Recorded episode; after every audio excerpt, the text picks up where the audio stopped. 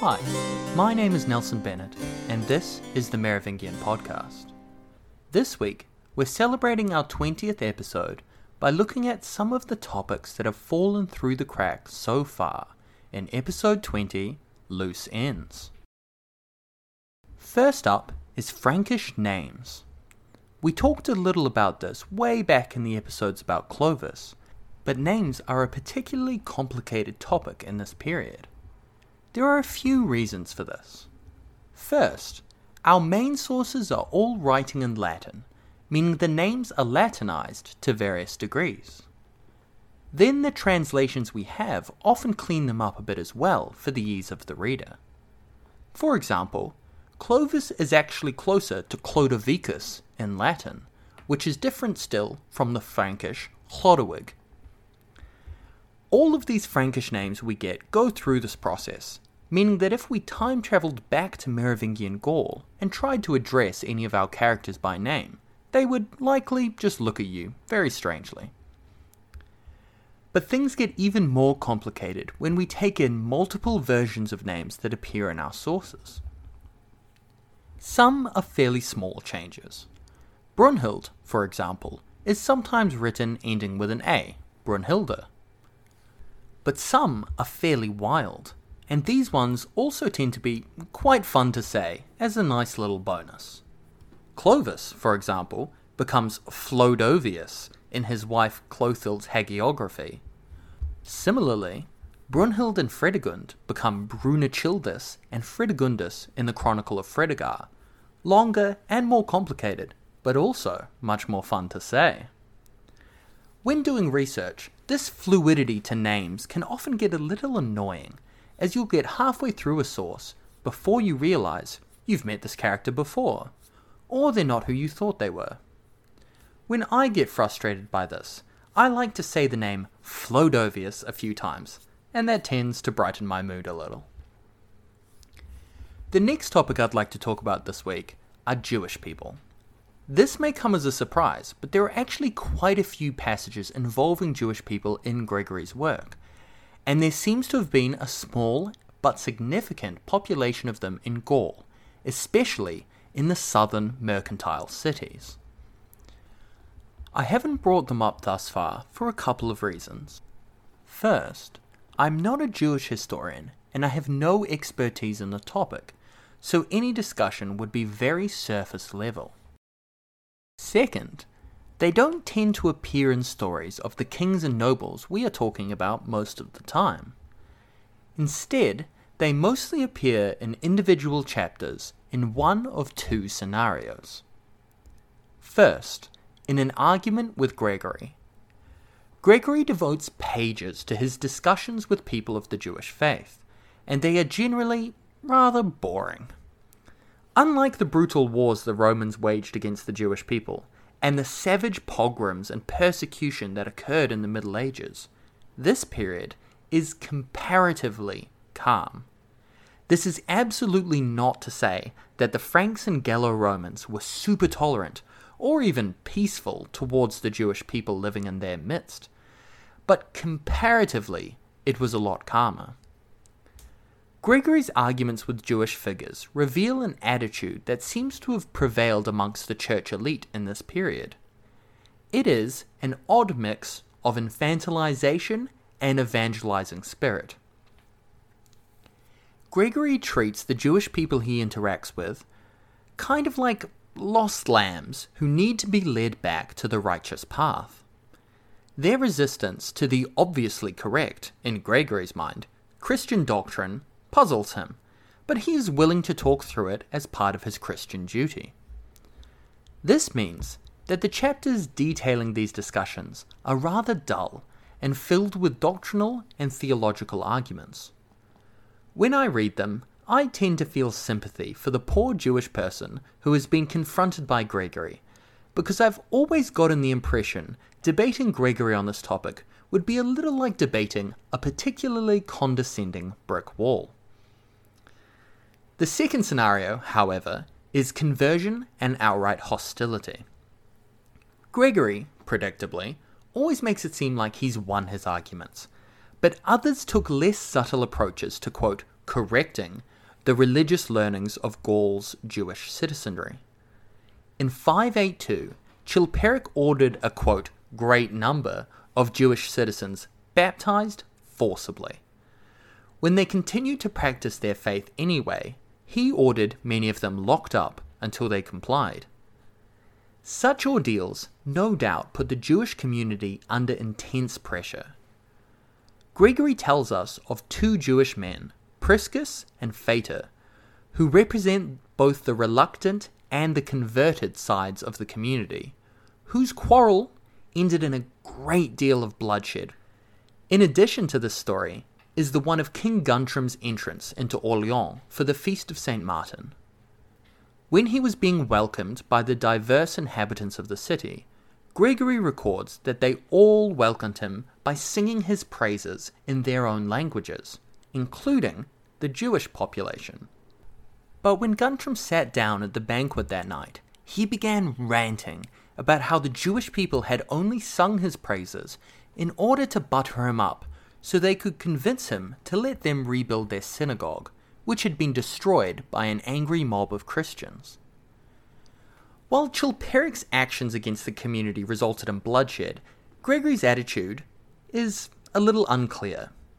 Here, though, Gregory praises Guntram for seeing through the quote, cunning of the unbelievers, quote, even though their request seems perfectly reasonable and no one else's motivations for praising the king are being questioned. There is, of course, much more to say on this topic, but as I have said before, I'm not really qualified to give anything more than an overview. But I hope it has revealed a little bit about the realities the Jewish people faced in this period. And there are many great books and articles on Jewish life in late antiquity to read, if you are interested. The next topic I'd like to talk about is the artistic interpretations of the Merovingians. The Merovingians are often referred to as the long haired kings, and their long locks were actually a hugely important symbol of Merovingian blood. Remember last week how Chilperic had Merovic's hair cut after his rebellion? That action was meant to symbolize Merovic losing his Merovingian status. Similarly, when the last son of Clodomir, whose brothers had been killed by Clothar and Childebert, sought to protect himself from his uncles, he had his hair cut to show his devotion to a church career and his abandonment of his Merovingian claims. And when the last Merovingian king, Childeric III, was deposed by the Carolingian Pepin the Short, the father of Charlemagne, Pepin had his hair cut publicly to symbolize the end of his dynasty. There are even several paintings of the events, showing just how significant this was perceived as being. The artists who looked back on the Merovingian period, especially the early modern French artists searching for the origins of French national identity, latched on to this image of noble kings with long, flowing hair. Everyone loves a good origin story, and the rise of Clovis and his dynasty is often seen as the beginning of modern France. Whether or not this is true, the image of these strong masculine kings with their beautiful hair, like the one of Clovis that is the face of this podcast, became the norm. It showed the strength and style of these old kings. But there is more to this depiction than simply making the first French kings look good. There is a famous painting titled, quote, Vercingetorix throws down his arms at the feet of Julius Caesar, by the late 19th century French artist Lionel Royer. If you look up the painting, you'll see the Gallic king who had defied Caesar depicted in a very similar way to Clovis and the Merovingian kings.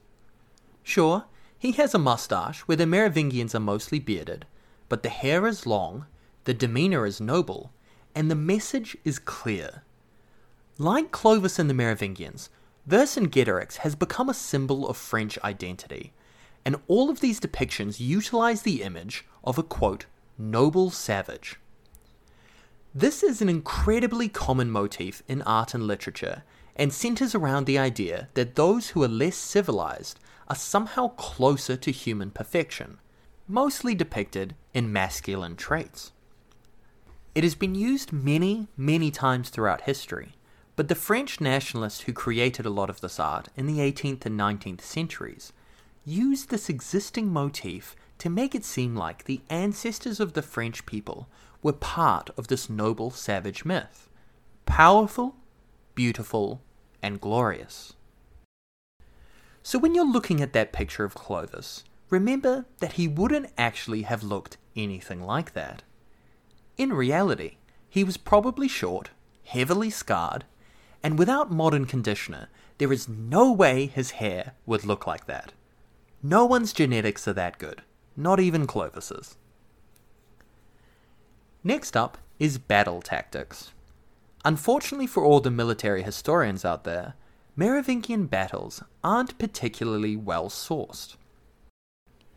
Since most of our knowledge about the period tends to come from chroniclers like Gregory, who generally don't care about the details of a battle, church historians and hagiographies, that also don't care much, or legal and bureaucratic sources, Merovingian warfare is a little vague. We only really have good evidence for either end of the Merovingian period.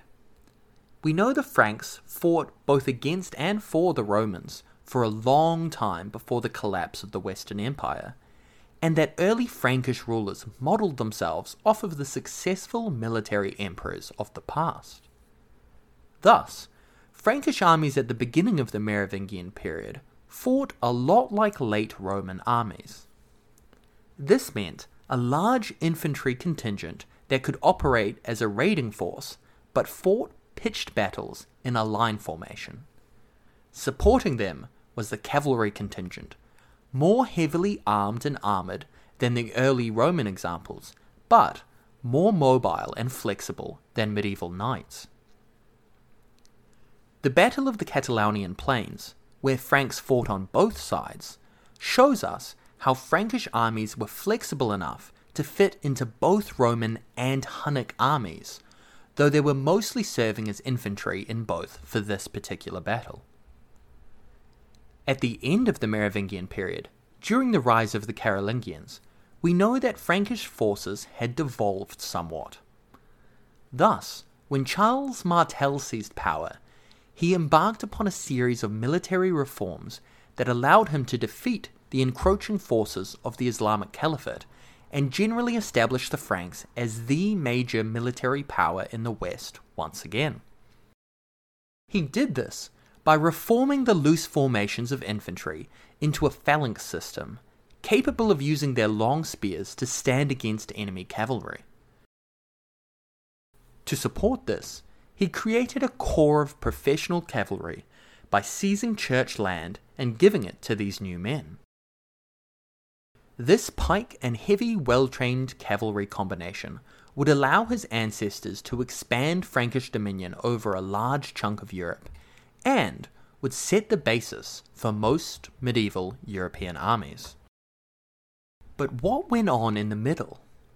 Well, we may not have great evidence, but we do have some clues.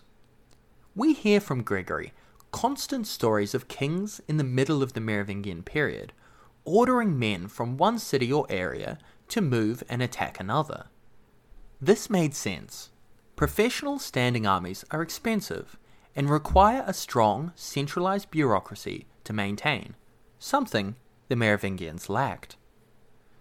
Without a clear outside threat to force them to maintain a high quality force, Merovingian armies probably devolved into a mix of peasant militia and a few well trained and armed bodyguards as a professional corps. This was probably effective at fighting other Franks or the raiding armies of the Saxons and Bretons, but its weakness can be seen in the Battle of Guadalete. This battle occurred in 711 between the Visigothic king Roderick and the Caliphate forces led by Tariq ibn Ziyad. In this battle, Roderick's inexperienced and ill equipped peasant army was utterly destroyed by the hardened Muslim cavalry that had already swept its way across the Mediterranean. Many have argued that if not for Charles Martel's reforms, the Franks might have suffered a similar fate. The last topic I'd like to cover today are hagiographies.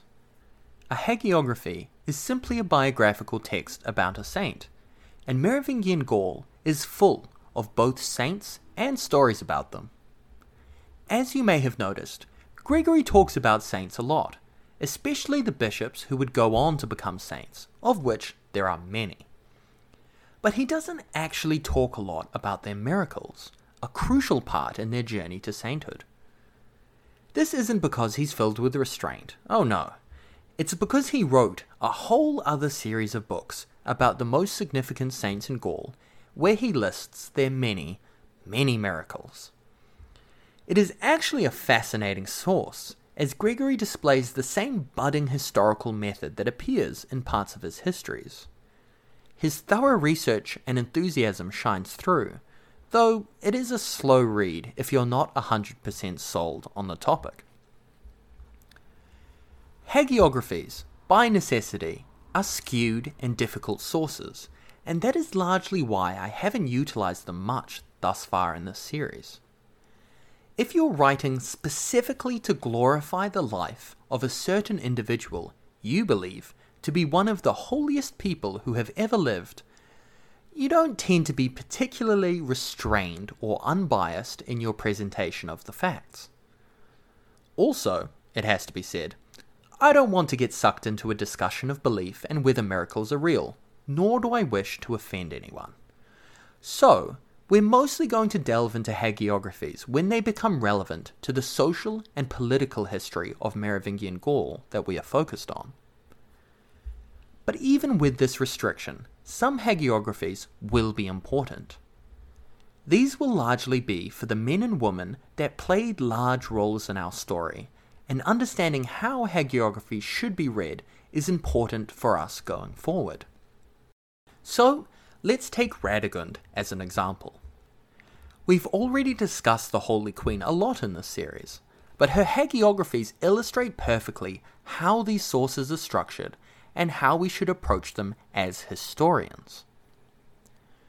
Radegund has two main hagiographies, one by a woman named Baldovinia and the other by a man named Venantius Fortunatus.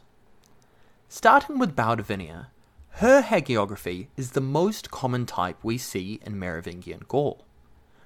Baldovinia was a nun at Radegund's Holy Cross convent in Poitiers, and after the queen's death, her hagiography served a common purpose, glorifying this important figure in order to boost the prestige of the convent. This was a common process. A particularly charismatic or important figure is linked to your church, convent, or monastery? Well, if you play your cards right, your hagiography might be enough to popularize their cult and thus greatly enrich and improve your community's prospects. In fact, this exact issue is what led to the conflict between Radegund and the Bishop of Poitiers, Merovius. When Radegund and her nunnery began to outshine the bishop's cult of St. Hilary, he lashed out, feeling his influence and prestige ebb with this new, radical, female figure in his own city. With this in mind, Baldovinia's hagiography is fairly bog standard dwelling on Radegund's miracles, stories that illustrate her piety and excellent moral character, and generally cleaning up her life a lot to avoid controversy and make her cult a safe one for people to follow. Venantius Fortunatus, on the other hand, represents a more personal and aggressive approach to hagiographical writing. Fortunatus was actually a poet and a very significant figure in Merovingian Gaul, who will definitely come up in a later episode. He was friends with Gregory, but more importantly, he was incredibly close with Radegund. So close, in fact, that some have suggested there might have been a sexual aspect to their relationship, though obviously nothing can be proven, and I tend to doubt it.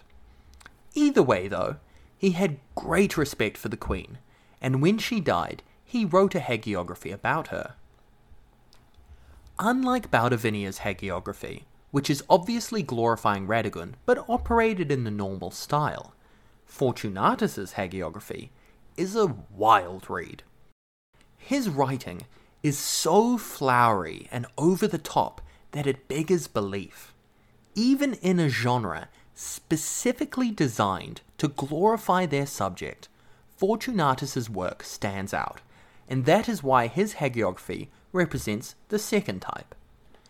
These were hagiographies that broke the mold in some kind of way, by either being so clearly just campaign documents arguing for canonization, like Fortunatus's, or going the other way and having a surprisingly muted tone, like the hagiography of Queen Balthild, which we will look at in later episodes.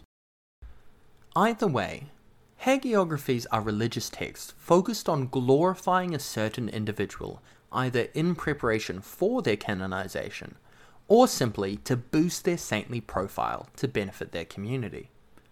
There were standouts, but the first type, represented by Baldovinia, were far more common. Both types, however, require an understanding of their inherent bias and an adjustment for the structure of the text in order to be effectively utilized as historical sources. And even then, it's a little dicey. So, that's the end of this episode. There were a few more topics I wanted to talk about, like inheritance law and a look at contemporary societies, but they ended up being a little too big and probably deserve their own episodes down the road. Anyway, I'd like to thank everyone who has gotten this far into the series. I'm still enjoying making these episodes, and it feels good to be getting all of my Merovingian knowledge out into the world, rather than letting it simply run around in my head or bothering my friends and family with it. To have you guys listen in as well is a pleasure, so thank you again. Next week, we're diving back into the aftermath of Sigebert's death and the challenges facing Chilperic with the story of Guntram Boso. See you then.